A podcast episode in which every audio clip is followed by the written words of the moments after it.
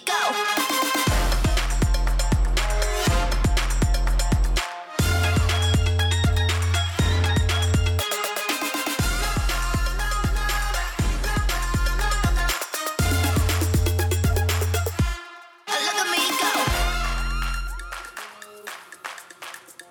Yo, apa khabar semua? Salam sejahtera dan selamat datang ke Berbulu dengan Ben. Satu lagi edisi di mana kita kembali dalam uh, kehangatan uh, Liga Perdana Inggeris khususnya yang menjadi tumpuan pada hari ini. Dan hari ini untuk membincangkan segala topik-topik yang aku dah keluarkan dekat poster, aku dah minta dari reaksi korang dekat social media sama ada Twitter ataupun Instagram yang akan aku kongsikan. Ada video juga daripada seorang fan Chelsea, uh, ada komen-komen panas, bernas, semuanya daripada Twitter dan juga Instagram.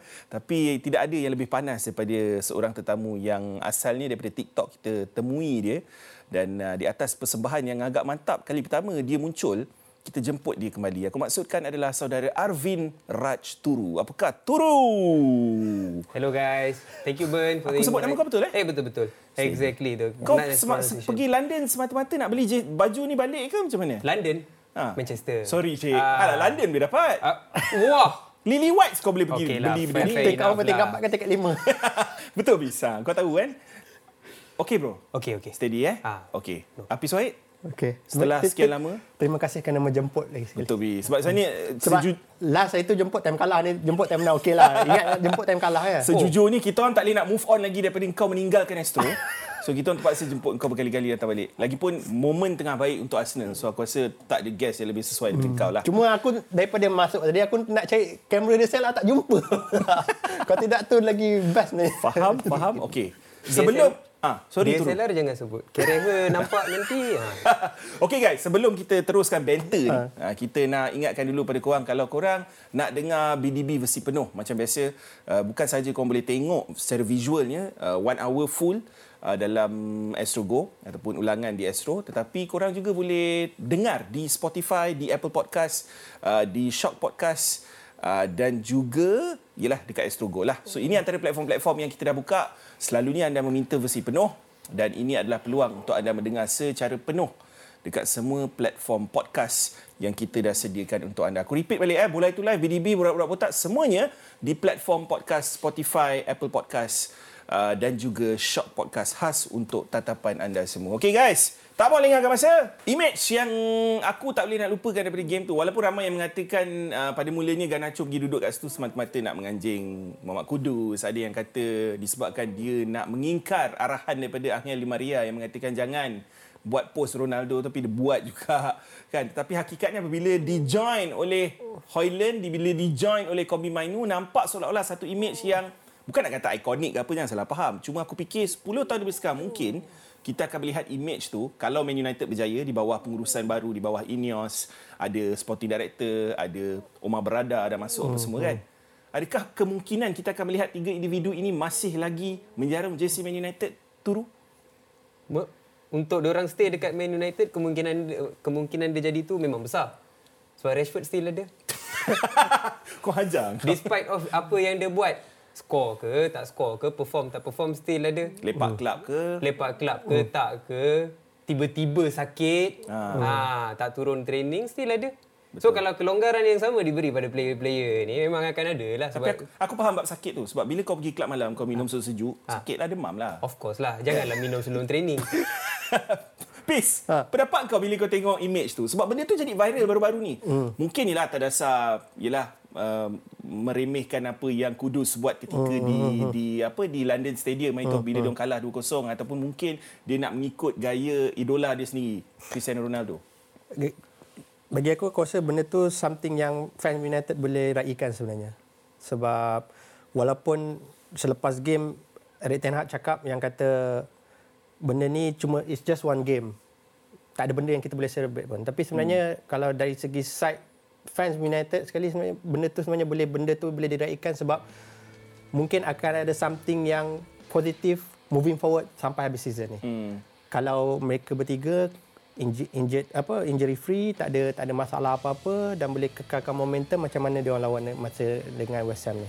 Satu benda yang agak ketara eh uh, adalah kepulangan dua pemain di mata aku yang membawa kepada form sementara ni yang boleh dibanggakan lah. Hmm. Walaupun ada fan Man United yang masih lagi negatif tentang bagaimana mereka melalui satu momen di mana mereka dibolosi tiga kali dekat Wolverhampton Wanderers walaupun diorang tengah leading. Uh, tetapi aku still melihat keupayaan untuk bounce back, hmm. score late goals macam Kobe Mainu buat masa ketika lawan Wolves. Wolf, ah. Uh, dalam game ni total bukan nak kata korang tak dominate game ni sebenarnya. Kalau aku ikutkan banyak chances Kita terbaik lah, ha. jatuh kepada West Ham. Hmm. Tetapi mereka tidak mengambil kesempatan peluang-peluang itu dan Ah. korang menghukum mereka dengan betapa klinikalnya. Okey, cerita pasal klinikal ni, Garnacho sebelum ni, dia hit and miss lah orang kata. Okey. Tapi sejak dia menjak ni, dia dah start menjadi seorang finisher agak klinikal. Okey. Adakah kita mula melihat the rise of Alejandro Garnacho? Rise of Alejandro Garnacho. Di mana orang takkan petikaikan dah Asnawi Mangku Alam boleh pocket dia. Dia akan ada beberapa momen yang akan datang dia akan start tunjuk balik dia punya prestasi yang sama. Cuma sekarang ni kita celebrate lah hmm, apa betul. yang dia buat macam Everton punya wonder goal. Hmm. Okay, orang celebrate benda tu semua. Kemudian uh, kita dah nampak corak permainan dia yang tak berapa nak betul. Even dalam game West Ham pun ada je beberapa decision dia yang tak berapa betul. Hmm. Tak silap aku, Hoyland pun tengah macam apa meroyan kenapa Ha. tak lepas bola dekat dia for for his second untuk Hoyland score second goal. Hmm. Lep, itu lepas gol Garnacho. So dalam game yang sama, benda benda-benda macam ni dah berlaku dah. Betul. So what are the chances dalam game-game akan datang takkan terjadi? Betul? Tapi Ah. tapi dia nampak lagi menyelah bila dia main kat sebelah kanan. Betul? Compare dengan yalah kita kena faham Rashford dah mungkin tolak ke tepi belah kiri dan Anthony pun tak berapa menyelah di, di bahagian tu. So bila dia diletakkan kat sebelah kanan nampak dia punya dia punya function tu lebih kalau kalau, kalau last berapa game ni berapa banyak dia score berapa banyak dia assist daripada position dia kat sebelah Betul, situ. betul. Cerita pasal um, siapa tadi? Hoyland. Kau sebutkan pasal Hoyland. Something yang aku tertarik dengan Rasmus Hoyland ni adalah the level of confidence ataupun keyakinan yang selalunya bila player tak ada confident, dia akan dikritik lagi-lagi bila dah keluar meme apa semua zero goals dalam berapa bulan 12 game pada mulanya Hoyland uh, kosong gol tak silap aku boxing day dia score first goal dia away uh, lawan Aston Villa tak silap aku dan since then dalam 4 game terakhir dia dah score 4 gol Adakah kau melihat ini sebagai orang kata dalam bahasa Inggeris ni purple patch which is satu patch di mana form dia menjadi lepas ni dia akan kembali seperti biasa macam kau cakap pasal Garnacho tadi hmm. ataupun kau rasa macam dia dah mula menepati um, segala ramalan tentang talent yang dia ada sebagai seorang pemain muda. Uh, for me, it's going to be a purple patch. Hmm. Okay. Akan ada momen-momen dia nanti sama macam Garnacho juga. Negatif betul ha.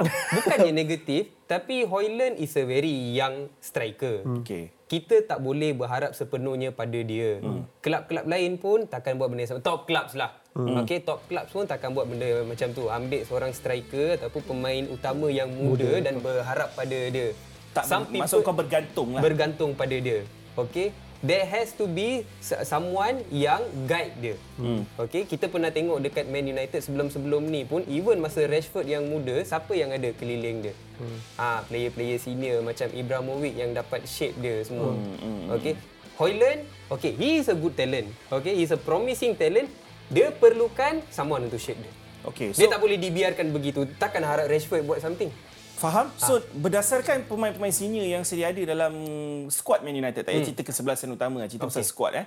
Ada ramai juga player senior yang ada kat situ. Okay. Kobe Mainu, Rasmus Hoyland, um, Hannibal Mabry mungkin Hmm, kau boleh letak dalam kategori itu. Walaupun kena loan. Uh, dan Alejandro Garnacho. Okey. Walau ialah walaupun dah loan kan. Tapi kau rasa these few players ni kalau diorang kekal untuk jangka masa yang panjang, siapa watak dekat dressing room ataupun dalam squad Man United ni yang boleh membentuk diorang? Kalau tanya macam Turu cakap tadi, Ha. ha. kalau sepatutnya ialah Rashford lah. Sebab dia dah dianggap senior sebenarnya dalam pasukan Manche- Tapi Manchester tu. Rashford bukan role model. Ah, tapi itulah dia Okey. mungkin role model dekat luar padang, tapi dalam Luar padang. padang, mungkin ada masa yang dia kata okey, ada masa dia dia dah back on form bagi aku Hmm, walaupun sebelum ni dia dikritik hebat. Cuma aku rasa dia dikira sebagai senior kepada pemain-pemain muda sebenarnya.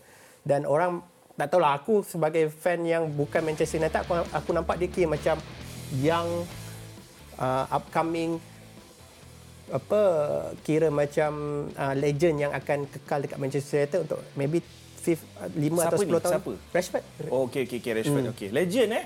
Dah boleh di... kau turut kau setuju Turu? Dia dah Sebab aku aku ada soft spoken sikit kalau dekat dekat bahagian player-player yang start daripada akademi ni. Faham, Ah, Fiz. aku rasa macam satu kerugian bila kau dah lama kat akademi dan kau dah pernah mem- memakai lilitan kapten dan kemudian kau meninggalkan pasukan. Faham Pis, tapi aku susah nak setuju dengan statement tu sebab Ah, bagi aku betul. player macam Rashford belum mencapai apa-apa level lagi untuk diletakkan dalam kategori legend dan kalau kau Yelah tengok tak dia maksud aku dia dia perlu dia perlu kekal lama dekat Manchester untuk dapatkan title tu. Okey bro, aku tanya dekat hang. Ha. Okey, dua orang datang dekat, dekat hang bagi nasihat. Okey. Orang ni Rashford dengan Casemiro. Okey. Hang nak dengar cakap siapa? Casemiro lah. Exactly. Itulah aku cakap tu bila bila Apis bagi contoh Rashford aku faham Ya, sebab- sebab perspektifnya sebab Ha. diorang ni tak jauh beza usia dengan Yes. Rashford dan Rashford ni antara produk akademi yang lahir daripada Man United. Tapi kalau kau tengok kau ada je Bruno Fernandes, kau ada je Casemiro, kau ada Rafael Varane kat dalam skuad tu. Bruno orang kritik dia sebagai orang yang kata dia bukan kapten yang bagus untuk Manchester United. Ra- Rashford lagi ramai kritik ni. Yes, betul. Tapi dia kena main sentimen yang Rashford merupakan produk daripada akademi. Faham tapi bab player hmm. muda dia aku rasa dalam kepala dia tak fikir sentimen apa semua dah. Hmm. Dia fikir aku tengok siapa aku respect.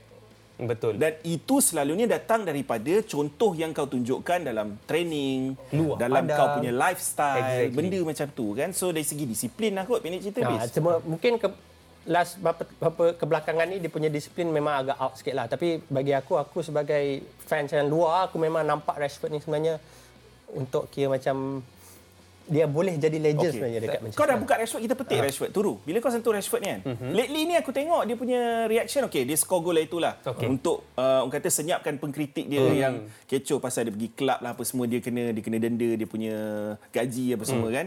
Tapi aku pernah tengok sebelum tu ada juga banyak yang mengkritik dia atas dasar dia support Sancho apa semua dalam social media secara terbuka. Mm. Lepas tu bila dia score dia buat macam ni. Hmm. Dia so diam. Seolah-olah dia membuat satu statement yang korang tak tahu apa-apa, korang diam. Diam. Apa pendapat kau tentang benda tu? Kau setuju tak player klub kau buat macam tu? Man United, management, manager dengan fans Manchester United sendiri telah bagi terlalu banyak ruang untuk Rashford sampai dia rasa diri dia untouchable. Sebab tu dia kena kritik ke, kena apa ke, dia score je dia macam ni. Dia suruh orang diam. Korang tahu apa? Korang tak payah cakap apa-apa pasal Aku lebih suka bila dia buat mentality tu.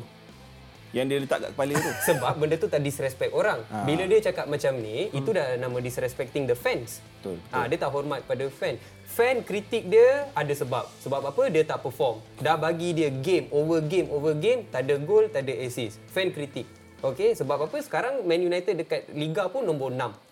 Barely touching top 4. Itu yang fans nak lah generally. Nak masuk UCL, nak main dekat UCL season Mungkin depan. top 5 ada still still ada chance kita tak tahu kan? Ah, kita tak tahu Kita tak lagi. So, valid lah fan kritik. Kenapa dia nak suruh fan senyap?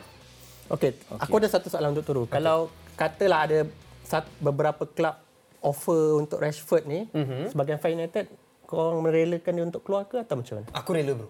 Betul. Aku rela. Sebab aku rasa ramai fan Man United yang dah hilang sabar sebenarnya dengan dia. Walaupun dia last season dia antara punca korang masuk UCL in the first place. Tapi Hmm. di season apa yang diorang dah nampak Rashford ni too inconsistent lah orang kata kan. Hmm. Kita nak ke Twitter sana kita nak tengok apa reaksi sebab aku ada uh, petik satu gambar dan tweet pasal uh, tiga sekawan yang duduk atas papan iklan tu which is Mainu, uh, Garnacho dengan Hoyland Hmm. dan aku tanya apa maksud image tu di mata anda. So ramai yang komen. Kita tengok tengok dulu daripada Twitter MacZ review katanya Rashford can keep partying because they are the future of Man United. They are tu yang tiga ni. Tiga tu lah. Ah. Tiga tu lah. So bermaksud dia ni pun melihat Rashford sebagai satu figura yang Dah gagal. dah gagal Ah. in a way. Wa- Masih belum terlambat tapi buat masa ni gagal lah. Hmm. Okay. Uh, ada lagi komen yang kita nak tengok. Kita nak baca daripada Twitter selain daripada MacZ Review ni. Okay. Kita tengok satu lagi. Ten Hag bagi peluang dan sentiasa asah bakat muda di United. Hashtag Ten Hag in daripada oh. Ed Bakim. Okay. React sikit tu. Ten Hag in. Ten Hag in untuk position nombor 6 untuk tersingkir daripada UCL di apa peringkat yang paling awal Tempat untuk, terakhir. Ah, tem- tempat terakhir okey untuk tersingkir dari Carabao Cup sebagai defending champion Ten Hag in. Okey, no problem. Tak, ini kadang-kadang kadang-kadang aku rasa ada unsur negatif kan. Tapi apa yang dia cakap sebenarnya adalah fakta. Bis. Yes, betul. Okey, one more thing. Ah. This season saja dah kalah 14 daripada 30 game. Kalau kau ambil kira semua competition lah. Hmm. Okey. Tapi kita kita alih ke something yang positif. Dia dia, dia dia sebab benda tu jadi positif lepas apa yang berlaku masa lawan West Ham ni je sebenarnya. Okey. Maksudnya apa? Maksudnya Recency bias. yes, betul. Bias Benda yang kepada paling paling recent je dia ambil tahu. So dia akan lupakan apa-apa yang berlaku kegagalan yang Tapi bila last United menang back to back game dengan penuh yakin macam ni? lama tau sebenarnya. Okay. Ha. Kenapa bagi aku eh, bagi aku eh, kenapa apa faktor yang aku nampak kenapa United nampak lebih confident dalam dua game terakhir adalah kepulangan Casemiro dengan Lisandro Martinez. Exactly. Walaupun we know, we know Lisandro Martinez mengalami kecederaan dalam game tu dan dia tidak akan oh. mungkin satu lagi injury untuk jangka masa panjang sebab nampak dia pegang lutut kan. Hmm. Peace, bila kau nampak kepulangan Casemiro dan secara tak langsung first goal lawan West Ham tu pun hasil daripada pressing dia yang kau nak jarang nampak player Man United lakukan uh, dalam game sekalipun. Kalau ada pun dalam fasa-fasa permainan bukan sepanjang sustain period orang kata kan.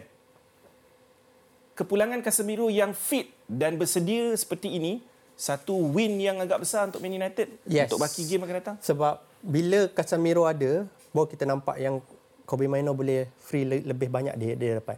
Sebab tu aku bila aku tengok Maino apa dia main, dia mengingatkan aku kepada Sidorf sebenarnya. Hmm. Tapi Clarence Seedorf. Yes. Wow. wow.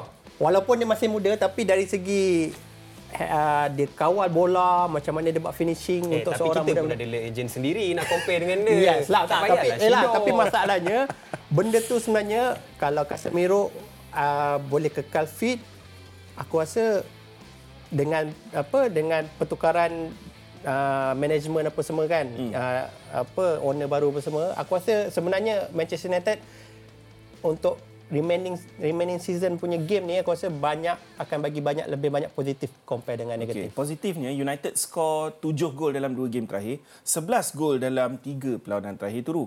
Uh, Lisandro Martinez. Hmm. One thing aku suka pasal dia adalah compare lah dia dengan Varane ke, hmm. compare lah dia dengan Maguire, Maguire. ke dan kita nampak satu big mistake yang dilakukan oleh Maguire dalam game tu. eh. Exactly. Uh, mistakes tu normal tetapi hakikatnya bila ada um, Lisandro Martinez dalam tu ibarat kau ada dua dalam satu. Hmm. Dia seolah-olah memainkan peranan dua pemain ataupun seolah-olah kau ada 12 pemain di atas padang. Kau setuju dengan statement? Kira kalau Maguire tak ada, ngam 11 lah.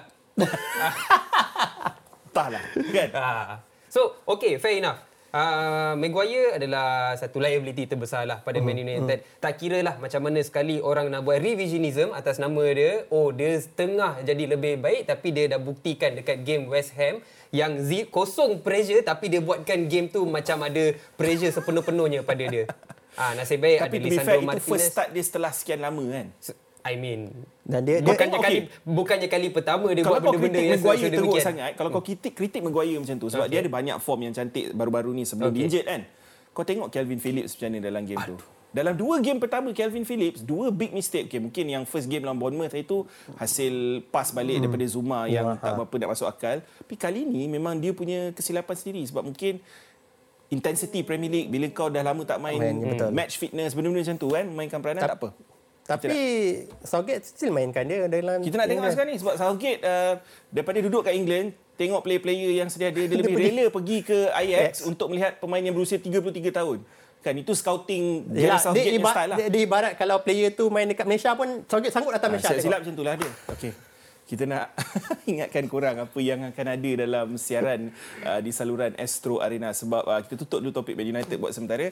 Uh, NBA Rabu akan menemui anda. Suns versus Bucks. Rabu 7 Februari. Perancangan 10.30 pagi tip off jam 11 pagi. Host macam biasa Ahmed bersama dengan Afiq PG dan Mus Asham uh, Aiman Rosizam dan juga Nabi Rauf adalah pengulas anda untuk NBA Rabu. So jangan lupa temu janji anda bersama dengan kami di saluran 802 apa kau nak cakap tadi Pij? Best game tu. Sebab layan? sekarang aku dah follow NBA hmm. and then dalam masa sama aku dah main yang punya fantasy lagi ba- lagi teruk dia punya edited compared to FPL. Serius eh? Ya, Dahsyat betul. tu lah Ahmed. Ahmed, Ah- Ahmed, tu. Betul. Ahmed punya penangan dah tu. Dia cuba nak racun aku main fantasy NBA ni tapi bila kau tak tahu apa-apa susah yeah. kan. Okay guys, uh, kita guys aku nak cakap gang. Tapi aku nak cakap guys juga dia jadi guest. Oh, okay. Okay, Wo- guys. Woket baru. Okey gang, kita akan berehat sebentar bila kita kembali selepas ini kita akan uh, fokus kepada title race tiga pasukan. Jangan ke mana-mana.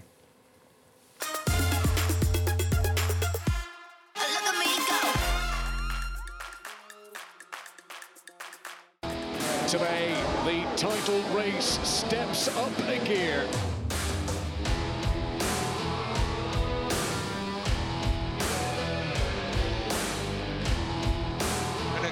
For Foden.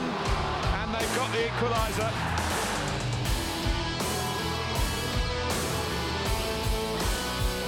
Here's Foden. Here's the hat trick. What a night for one of the most talented English players of this generation. Tempoh hari aku ada buat video dalam Ghostan berkaitan celebration polis ataupun uh, polis perayaan. uh, tiap kali ada tim yang menang macam yalah uh, sebelum ni uh, Newcastle dan fan fan base Newcastle selalu kena sebab St James Park tu kan kalau throw in pun kita orang celebrate kan. Uh-huh. Uh, kalau tackle pun kita orang celebrate kan. Uh, lepas tu setiap kali menang game ada ada macam uh, rutin bergambar dekat dalam dressing room apa semua. Hmm. Yang dikritik oleh setengah pihak tapi aku tak pernah tengok kritikan tu lebih keras kepada mana-mana tim berbanding Arsenal. Betul. Okay. Sebab aku takkan faham macam mana Gary Neville dan juga uh, Jamie Carragher boleh buat statement sekadar Odegaard ambil gambar fotografer yes. pun jadi isu. Betul. It's such a big win. Benda tu big win Yes, bro. betul. Okay? Bagi aku tak ada siapa ada hak nak berkata kepada sesiapa yang kau tak boleh celebrate. Tak ada siapa boleh kata kat Arteta yang dia tak boleh berlari macam tu. Sebab aku nampak Klopp benda buat buat benda Eh, yang sama. Klopp lagi banyak. Itulah aku cakap. Ah. Kan? So, kenapa statement-statement tu keluar daripada dua orang pandit yang agak terkenal. Okey, kita lupakan pandit. Tapi benda tu dikongsikan juga dekat media sosial oleh fan-fan neutral yang lain yang mungkin dengki ke apa. Kita tak tahu kan. Pendapat kau, Pis, bila kau rasa macam seolah-olah Arsenal versus the world. Betul. Betul sebab aku tak rasa benda tu dia bukan left of honor pusing satu stadium bawa Ha. anak ke apa dia just macam fotografer fotografer tu pun ialah one of the uh, fans juga yang dah lama dekat kelab dan dia, dia pun memang sayangkan kelab tu dan benda tu bagi aku is a normal thing yang apa player ambil gambar ke- dia de- dengan background kepada player Betul, betul, dengan betul. fans lah tapi benda tu dia dah jadi satu macam aku tak tahu mungkin dia koyak sebab yang kalah pun Liverpool Betul, mungkin lah, mungkin. dan Tapi as a viewer lah, as a neutral lah, as a viewer eh, aku boleh rasa feel hysteria tu apabila, apabila aku nampak Arteta lari macam tu dengan momen dah scored third goal terosat tu, aku boleh rasa bulu roma aku naik. babe. Walaupun aku bukan fan Arsenal, walaupun aku bukan fan Liverpool. Tapi as a neutral watching the yes. game, it was such it was such a Arsenal mendominasi game tu dari segi chances dan sebagainya. Tapi sebenarnya game tu lebih tight daripada yang kita jangkakan. Hmm. Cuma dua momen mistakes dan Yes, sebagainya betul. yang berlaku. Betul? Cuma Betul. dua. Dua lah. Dua-dua mistake Ah, tu buatkan apa Liverpool kalah bro. Yalah, Betul, the, betul. the first mistake is from Arsenal kan Okay, And, first ah, mistake from Arsenal. and then Yalah betul lah Yelah, yang bagi Arsenal yang melakukan kesilapan untuk beri Liverpool menyamakan kedudukan. Yes, and Okay. then after that Kan? Van Dijk pula punya mistake. Van Dijk. Ketiga pun Van Dijk. Ah. Betul. Dan of course, kau nak kata trend pun di dirobek beberapa kali oleh Martinelli. Semua tu momen-momen dalam game lah. Tapi kita Tapi nak itu benda biasa. tapi tapi kalau kalau tanya aku sebagai fan Arsenal, Arsenal sebenarnya memang dia mendominasi game tu tapi sebenarnya dia dikira menang nasib juga. Sebab kalau Van Dijk tak buat kesilapan tu dan Arsenal masih dalam kedudukan satu sama, hmm. game tu sebenarnya open untuk dua-dua pasukan. kita backtrack kepada game masa FA Cup. Game tu aku tengok dan aku sendiri melihat game tu Arsenal mendominasi game tu juga. Hmm. Sama juga macam game ni, lebih kurang tapi bukan dari segi possession. Kali ni Arsenal possession lagi kurang daripada Liverpool, tapi betul. dalam game tu Arsenal punya chances lagi better, Arsenal Yes. punya possession stats lagi tinggi, tapi Arsenal kalah 2-0 kat yes. kan. Dia tak convert chances. Betul. Kali ni diorang benar-benar clinical of course dalam situasi ni kau takkan dapat peluang lebih mudah daripada yang Martinelli score ni lah. Tetapi semuanya datang daripada pressure yang diletakkan oleh Odegaard apabila dia dibebaskan tanpa diberikan bebanan untuk melihat ke belakang. Kerana hmm. kau ada double pivot seperti Declan Rice dan juga Jorginho yang merupakan stat nombor satu dalam semua aspek okay. pada hari itu. Dan benda ni aku dah berhati lama tau. Jorginho main dalam game-game penting lawan City iaitu menang 1-0. Kita dapat rasa histeria tu. Sekarang ni histeria tu kembali bila Jorginho dalam first 11. Kai Havertz pun perform. Sebab tu dia menang Play of the Year dulu dengan Betul, Chelsea. betul. Dan kau nampak seolah-olah um, adakah ini sekadar game management daripada Arteta berdasarkan siapa yang dia lawan kali ini ataupun ia adalah sesuatu yang harus dikekalkan moving forward untuk game-game akan datang. Apa the line up? The line-up, Jorginho starting dekat tengah, benda-benda macam tu. Jorginho has to start bro. Dia kena start dalam setiap game untuk Arsenal kalau diorang nak menang Liga.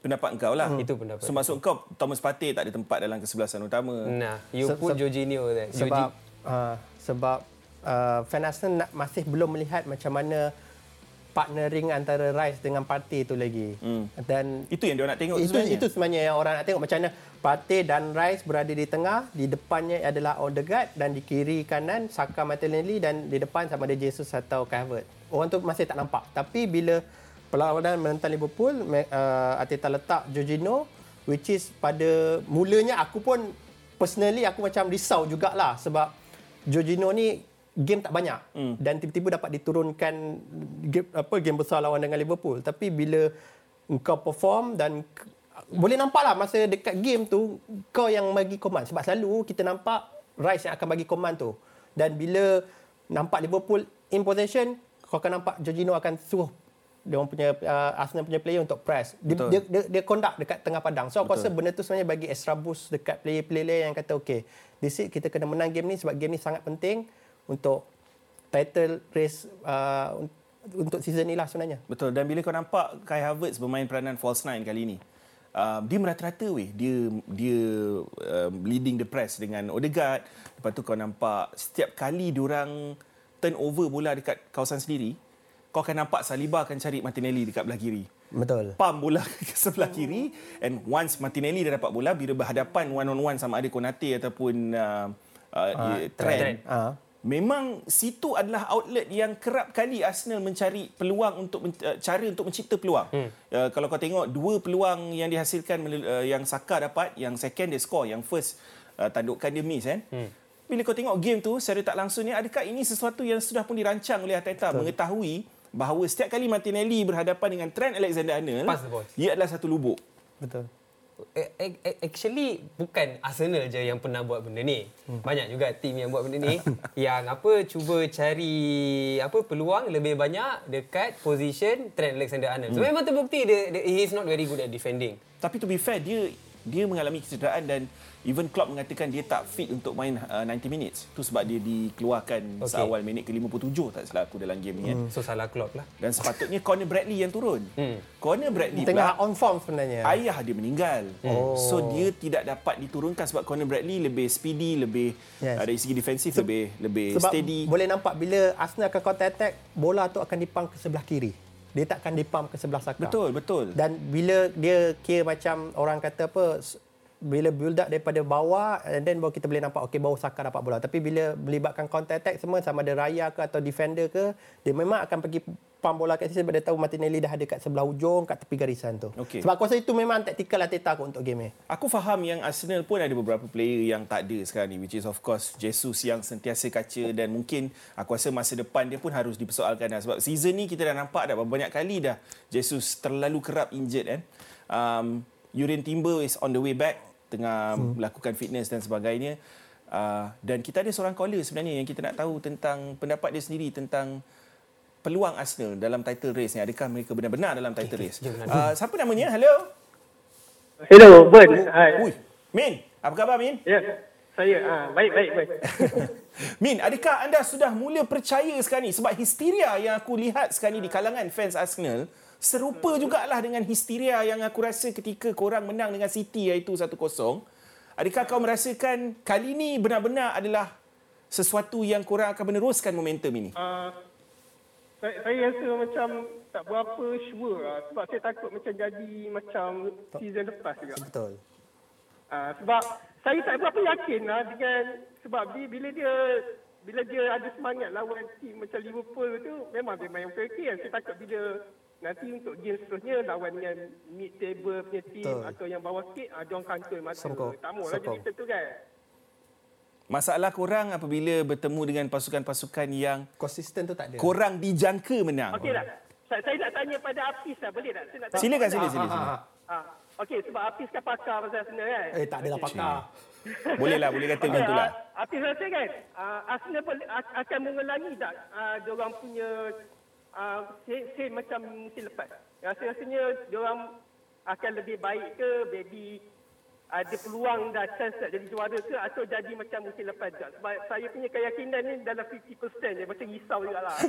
Dia sebenarnya kalau tanya pendapat peribadi, season lepas tu sebenarnya lebih realistik daripada season ni sebenarnya. Betul, betul. Ha, melib, Kalau kalau masa masa masa Hafiz season lepas lebih baik lah berbanding Ah, season maksudnya season lepas tu realistik nak menang hmm. liga tu sebenarnya lagi tinggi daripada season ni. Walaupun Betul. walaupun orang mengat- menjangkakan Arsenal akan lebih mencabar lagi season ni, tapi based on beberapa game kita boleh nampak uh, chances Yelah, depan gol tak gol, one on one tak gol. lah.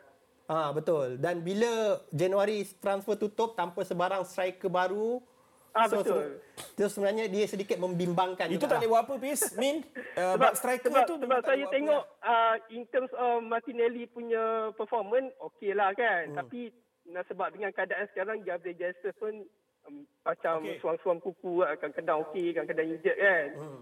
Okay, Min, lepas ni kalau kau nak sembang api, kau PM tepi boleh? Eh, takkan jealous. Eh, tak ada, tak ada, tak ada. Sebab aku ada tugas. Ah, okey okey. okey okey okey okey sebab- Min, kau pun hati-hati Ah. memandu tu. Aku dengar cerita kau semata-mata nak sembang ni, kau berhenti kereta kat tepi jalan kan? Pasal. Oh, Ah, hebat okey, okey. lah. Tapi dia memang hebat dengan BDB. Kau steady lah, Min. Jangan serik, jangan serik. Tapi betul-betul serius lah. Kalau nak sembang api, kau PM tepi lah. Pandangan api je eh. Nah. Steady, steady, Min. Jangan serik Min. layan. uh, Okey okey thank you. Thank you, thank you, man. Tapi jahat tu Arteta. Kenapa eh? Fan dia sampai traumatize tu. Takut bang, takut dia. Tak tak tak tak, tak yakin season ni. Adakah Kan? sebab okey, adakah sebab kadang-kadang Arteta ni pun ialah daripada school of Pep kan? Okey. So adakah unsur-unsur overthinking daripada Arteta dalam hampir setiap game sebab kadang-kadang kau tengok Harvard's main as number 8, kadang-kadang kau nampak dia main as a false nine sebab mungkin game Tu ni ramai orang- jangkakan Nketiah akan main. Tu yang orang cakap dia duk eksperimen dalam setiap game kan. Ha, tapi to, to, to be honest kan, cukup-cukup lah eksperimen. Jumpa satu benda yang menjadi, gunakan tu Oh, je. kekalkan tu je, Kekalkan blueprint tu. Kenapa Okey. nak cuba-cuba lagi? The the title is on the line. Dah berapa tahun dah dekat Arsenal. Sekarang ni, season ni, menang title tu bukan satu overachievement ataupun achievement biasa-biasa. It's the bare minimum sudah. Okey, kita move to Liverpool punya perspektif. Okey. Sebab Liverpool dalam form yang terbaik. Kalau kau fikirkan season ni, Hmm. Sebelum Arsenal kalahkan diorang fair and square lah. Tak ada kontroversi, tak ada VAR, Oh, tak, tak ada apa VAR kan. Sebelum ni, ke- satu-satunya kalahan dia kepada Spurs yang gol Luis Diaz tu di, tak dikira tu. Okay, so itu memang kontroversi gila lah. Some akan cakap, even fan Liverpool akan cakap, aku rasa macam kita tak kalah pun season ni sebab game tu kira macam di mata diorang kira void lah sebab sebab gol Luis Diaz tak dikira kan. Tapi bila dikalahkan dengan cara macam ni, selepas semua kecoh tentang okey Jota ni dia salah replacement specialist apa semua dan sekarang saya tiba-tiba kau boleh dah rasa dah bila tak adanya Endo, bila tak adanya Zoboslai, bila tak adanya Nunes. uh, even Robertson masuk lewat Robertson, dalam game, bila tak adanya okey Darwin Nunes tak start sebab Tak start, ke- ah. chaos dia yang membawa kepada intensity Liverpool juga. Exactly. That's why you shouldn't drop Darwin Nunes. Tapi dia bukan kena drop bro. Dia ada satu injury yang Klopp cakap selepas game lawan So maknanya dia tak boleh start lah. dia, dia tak boleh start tapi dia, boleh boleh main, dalam main. 30 minutes macam tu lah. Dan bila bila bila jadi macam tu aku sebagai fan neutral pun aku menyangkakan sebenarnya Nunes ni bagi banyak peranan yang besar sebenarnya dalam pasukan Betul. Liverpool walaupun dia tak skor. Betul, dia bukan sekadar pemain yang miss chances banyak dan Yes, sebagainya. ha, walaupun orang orang kritik dia pasal Betul. dia hit apa Woodward dengan palang Empat apa kali. yang empat kali tapi tak skor tapi sebenarnya dia punya influence dalam game Liverpool sebenarnya sangat besar. Betul, walaupun dia mencipta rekod lawan Chelsea kan. kena tiang, kena sorry, kena kena tiang atau palang, Palang, empat ah, kali. lah. Nasib baik tak kira double goal kalau macam tu. Miss penalti. Miss penalty. Tapi ada sis satu. Hmm. Ada yellow card juga hmm. Itu se- memang secukup rasa je lah performance Darwin Nunes ketika bertemu dengan Chelsea. Tetapi melihat kepada um, apa yang missing dalam Liverpool bagi aku dalam game ni adalah trio midfield dia orang. Sebab bila kau tengok Gravenberg, Gravenberg ni adalah satu player yang kalau kau tengok daripada Bayern ketika di kat Bayern of course intensity dalam Bundesliga is totally ah, different betul. daripada Premier League kan. Aku rasa bila aku tengok Gravenberg main dalam game ni dan beberapa game sebelum ni, dia seolah-olah masih lagi belum transition Ke EPL. kepada intensity dan kelajuan speed Premier League. Hmm. Kau setuju tak? Aku boleh setujulah dengan benda tu. Lagi-lagi lepas game Arsenal dengan ball retention yang rendah, hmm. Arsenal dominate all the way, kan? So, kalau masih lagi belum transition, hmm. kenapa nak harapkan dia dalam game besar? Mungkin tak ada pilihan. Mungkin tak ada pilihan yang lain sebab Endo tak ada, Zoboslai tak ada dekat Means dalam it's a squad. bad buy ke? Harvey Elliott adalah yang Ah. digunakan sebagai super sub lah dalam game tu sebab be- beberapa game sebelum ni pun Harvey Elliott sebagai super sub. Hmm. Tapi bukan tu je sebab Curtis Jones nampak dia memikul tanggungjawab bebanan tu seorang-seorang. Hmm, uh, Alexis McAllister berbanyak kali loose ball, dia hadiahkan bola Nasib kepada baik lawan. tak gol lah. Itulah. Kita tak apa. Kita tanya seorang caller yang merupakan fan Liverpool pula yang kita sempat uh, dapat. Uh, hello, siapa di sana nama? Siapa? Uh, Mat. Mat daripada Shah Alam, fan Liverpool. Mat. Apa kesilap bukan nak kata kesilapan tapi apa masalah besar Liverpool dalam game tu sampai korang sekadar 0.41 XG je berbanding Arsenal yang mencatatkan 3.76 XG. dia game tu macam yang kau cakap tadi lah. Dekat midfield, dia tak cukup mengekang midfield Arsenal. Sebab hmm. kalau untuk bagi aku bila aku tengok game tu memang aku kena syabas lah dekat Arsenal sebab dia berjaya merungkaikan midfield part Liverpool yang memang loose gila. Hmm. Sebabkan midfield loose tu lah nampak gila expose trend sebab trend nak function dia kena satu midfield yang kena cover, Cover dia. dia. Betul, betul. Maksud kau dia expose lah sebab aku tak nampak masa trend atas padang untuk 57 minit, kau tak nampak trend invert. Kau nampak trend duduk dekat sayap. So dia main seolah-olah uh, Mungkin- flat back four dengan dua Itu full mungkin backs lah. pun dah diarahkan oleh Klopp sebab game lawan Arsenal ke tak Betul, tahu lah. mungkin untuk tidak begitu bebas masuk ke tengah. Tapi siapa yang kau rasa uh, okey, untuk kau lah eh Mat Siapa eh kalau trio midfield kau pilihan number one kau dalam squad Liverpool sekarang ni siapa? Kalau untuk the best orang apa kalau semua fully fit Endo, McAllister dengan Sorozai lah. Okey, Kalau tiga ni fit. first choice lah.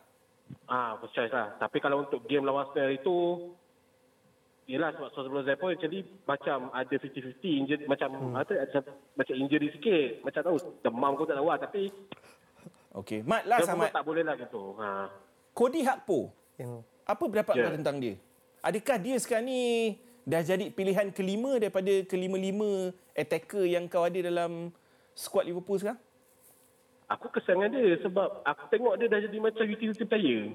Aku rasa sikit masa lagi mau Klopp letak dia main center back right back sebab nampak macam daripada dia attacking dia dah start dia dah turun ke midfield. Hmm. Yap. Yelah sebab dia actually dia, dia main okey lah taklah kata teruk sangat cuma apa, Potential tu tak fully fully use dia sebagai attacking sebab nak, dia dah start drop ah itulah.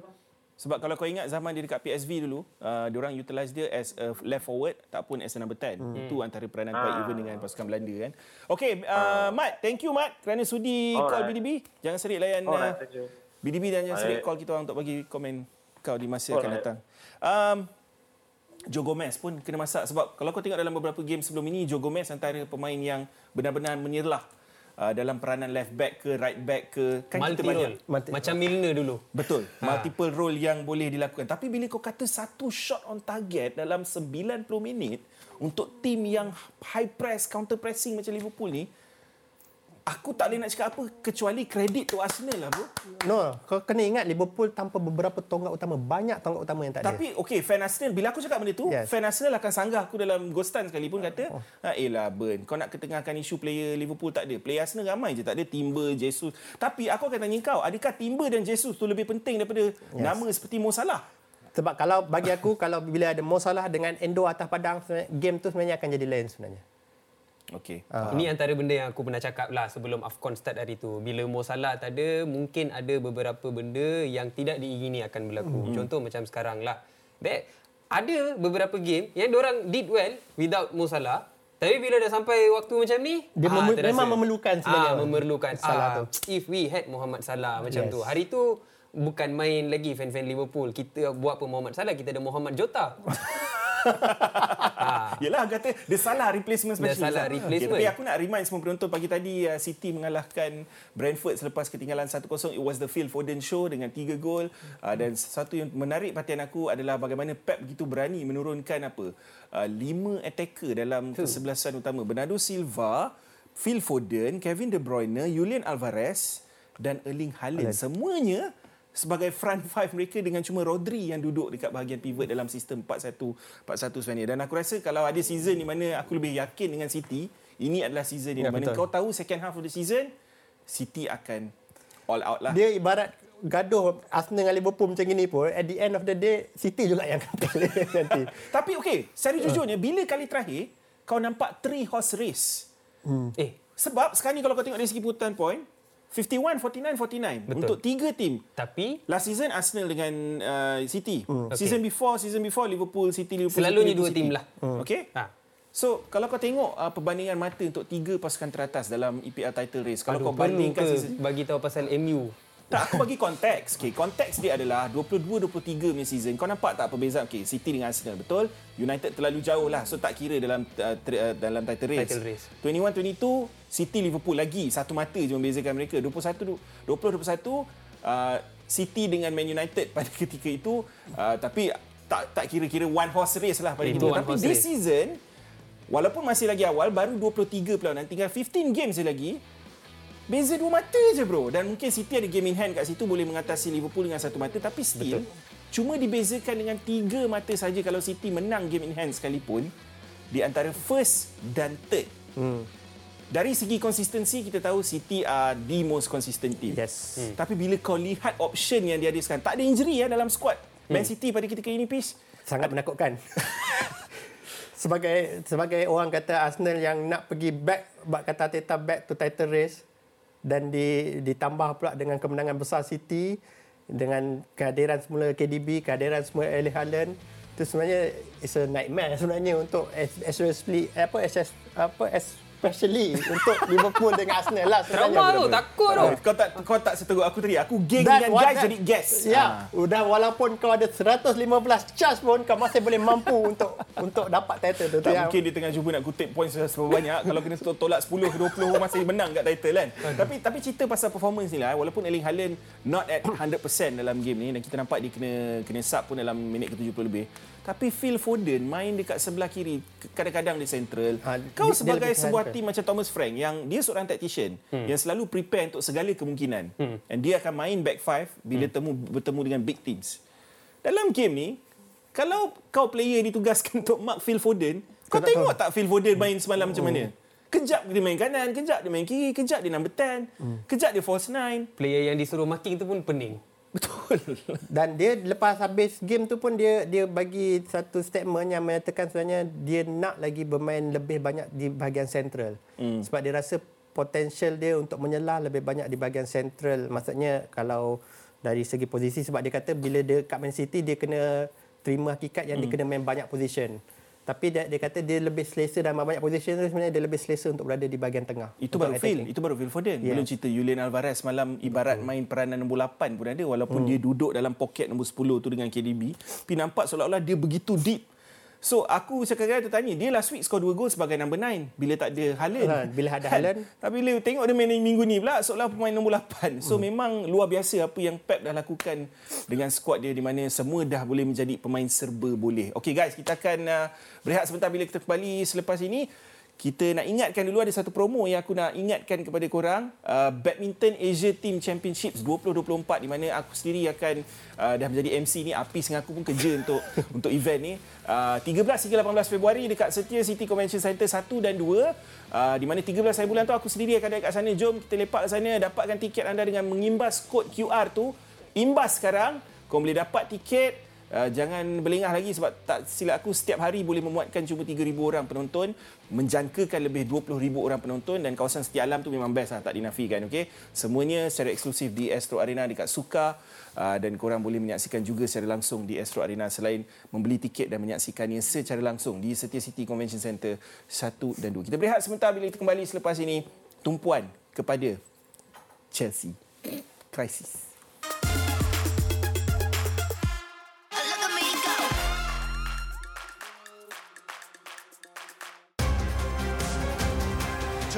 Deflection. Oh, it's in.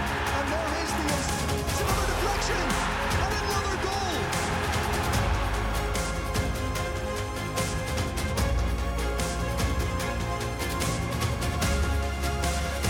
It's 4-1 to Gary O'Neill's Wolves. Uh, right now uh, sejak owner baru ambil Todd Bowley tu jadi owner Chelsea daripada World Champ cuba benda UCL Champ jadi mid table and then slowly into relegation form. Relegation punya battle lah sebenarnya bukan lagi mid table side. Uh, push in atau uh, semua apa uh, patutnya dah fight for relegation dah. Bernasib baik je ada dekat nombor 10 tu. Nombor 12 ke nombor 11 dah dah tak ambil tahu dah. Uh, push in atau push out? Bagi saya push out. Sebab Pochettino turn world, uh, first class players like Chilwell, Enzo and all into third class players. That's all. Chelsea sangat teruk push out. Owner pun teruk Boli teruk. Like macam trust the process kan. Macam Arteta bawa Arsenal uh, dulu awal-awal we can see the process lah the progression semua. Like macam slowly Arsenal improving. Chelsea ni improve apa? Macam Oh menang dengan Middlesbrough Oh wow we are back Six goals. But then ah uh, Reality check. Even Luton pun hari tu menang 4-3 Nasib lah. So Pochettino is not the right man lah. Kalau you are the right coach uh, You can do some progression lah. I don't see any progress. We are just going down. Betul lah Abang Ben cakap Scroll down FC Kau boleh dengar betapa kecewanya dengan nada suaranya apabila berkongsikan tentang apa yang berlaku dengan Chelsea. Sebab ini dah dua season berturut-turut. Eh. Last season pun tempat ke-11 dan aku ingat lagi even konten-konten creator Chelsea dekat YouTube, dekat TikTok bagai semua mengatakan kita orang sekarang ni dalam misi safety first, 40 point. Kan? Sekarang ni pun aku dah dengar luahan-luahan yang agak sama tapi aku yakin dia orang akan dapat lagi 9 point lah dah 23 Push game. lah, kot. tak- tak boleh dapat. Kan? Tak logik Tak lah kan. logik, betul. Cu- Cuma cuma aku faham apa yang diluahkan sebab cerita pasal Pochettino ni eh dia belum bagi aku dia belum lagi ambil hati fans Chelsea. Dia tak ada usaha untuk mengambil hati fans Chelsea. Um, dia masih lagi ada menyebut hari itu dalam satu temu ramah ketika sebelum Chelsea nak lawan Spurs yang dia masih lebih dekat dengan fans Spurs hmm. berbanding fans Chelsea. Hmm.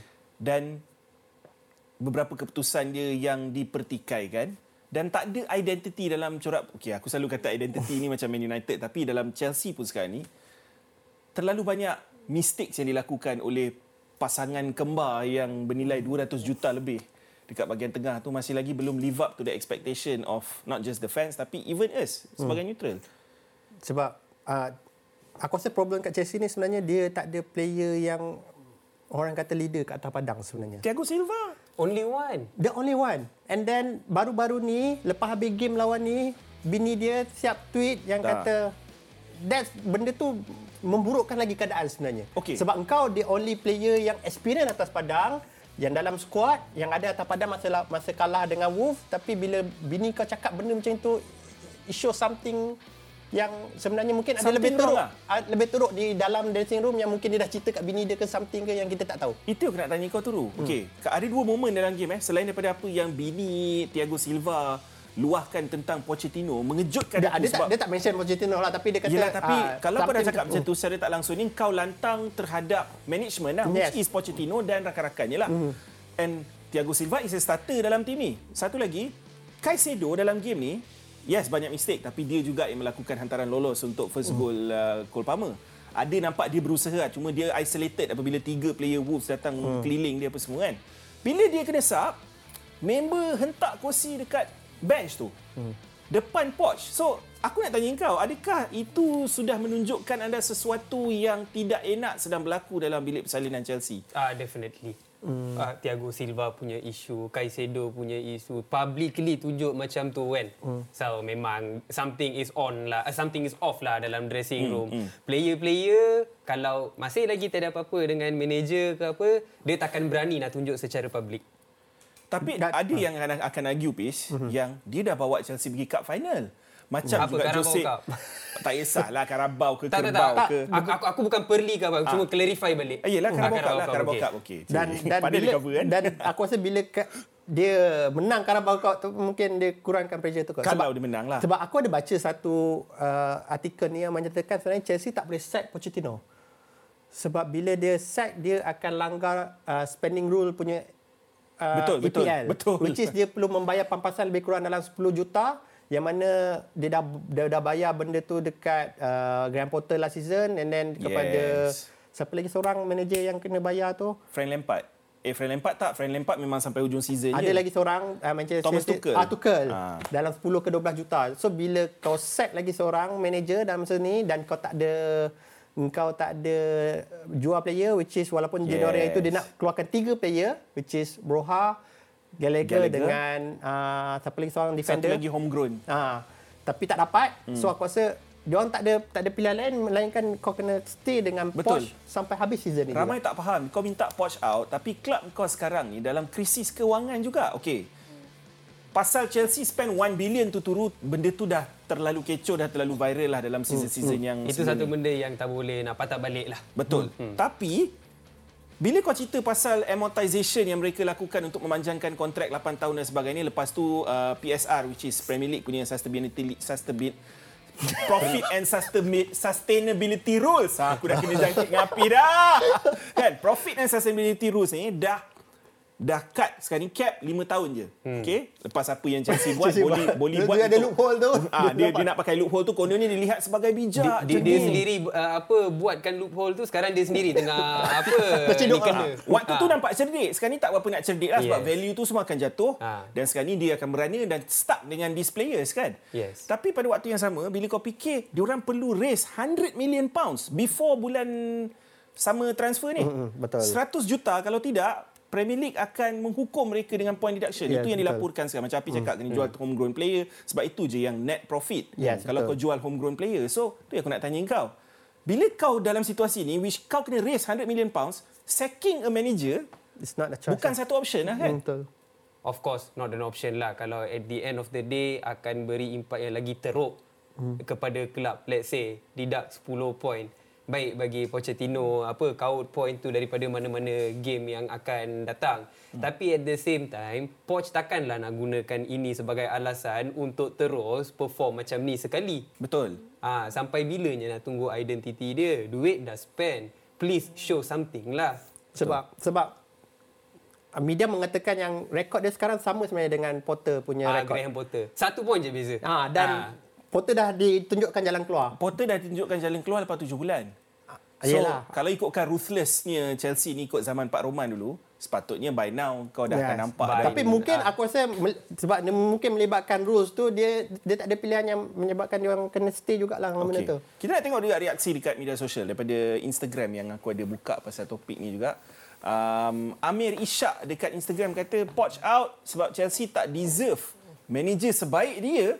Banyak sangat masalah dalam pasukan. Oh. Dia ni mungkin dia Perspektif lain. eh. Perspektif yang Ah. berbeza lah. Sebab aku tak tahu atas dasar apa yang dimaksudkan Dia Poch. bagi signal kiri, dia belok kanan. Tak, okey. Poch ni bila masuk, dikenali sebagai play, uh, manager yang boleh Develop. develop young talent. Okey. Kalau kau tengok daripada zaman dia dekat Southampton, dekat Spurs, Spurs. he made a lot of stars kan. Nothing much dekat PSG lah. Betul. Tapi tapi betul lah apa aku cakap kan. Tapi walaupun dia menang league league earn sekali. League title lah. Uh, tapi bila kau tengok sekarang ni dengan all these young players yang ada, kau campak. Tapi kau tengok Boli punya management style, hmm. kejap kau nak bawa Ronaldo masuk. Kan? Kejap kau nak buat macam tu. Lepas tu kau U-turn balik, kau buang Potter apa semua, kau go down the route yang kau nak Yang spend on Wonder Kids. Hmm. Kan? And even sekarang ni dalam window yang terakhir pun ada uh, yang baru ni pun hmm. ada satu lagi Wonder Kid yang masuk kan. Pendapat kau lah dengan identity Chelsea ni this this orang kata model ni boleh diteruskan atau tidak? Dah terbukti dah tak boleh. Tapi baru satu season bro. Baru dua season with By- by two right. different managers under the same by right owner. Ha, Okey. by right the sebesar klub macam ini dia sebenarnya tak boleh perlukan dua season Okay, sebenarnya. tapi aku, aku yakin kita akan cerita lagi pasal Chelsea dalam episod-episod akan datang sebab masa tak mengizinkan. Kita nak move on kepada fantasy Premier League. Uh, sebab kita nak tengok dulu uh, macam, macam mana perkuntaan poin aku. Aku hampa gila lah. Season ni antara season hambar aku secara jujurnya. Hamba kau kata ini kau hamba. punya 70 Bag, betul. bagi aku level yang aku main ni bagi aku ni hamba lah. Oh. Bukan nak kata level sebab aku punya expectation tinggi. Tinggi, aku okey. letakkan sasaran top 100k. Sekarang ni aku dalam lingkungan 300 plus ke 400k sekarang ni. Uh, total point aku 1348 70 point sahaja sebab sebelum City main point aku 58. Aku 5 point atas safety zone untuk aku dapat kenaik uh, kiranya aku akan naik ranking lah. Hmm. Tapi disebabkan Phil Foden perform dalam game tu, aku jatuh. Hmm, sebab kau tak ada Foden. Sebab aku tak ada Phil Foden. Aku yeah. ada Alvarez dan aku ada Haaland. So last week aku makan dengan Alvarez. Minggu ni aku aku kehausan sebab aku tak ada Foden lah pendek cerita. So total 70 point.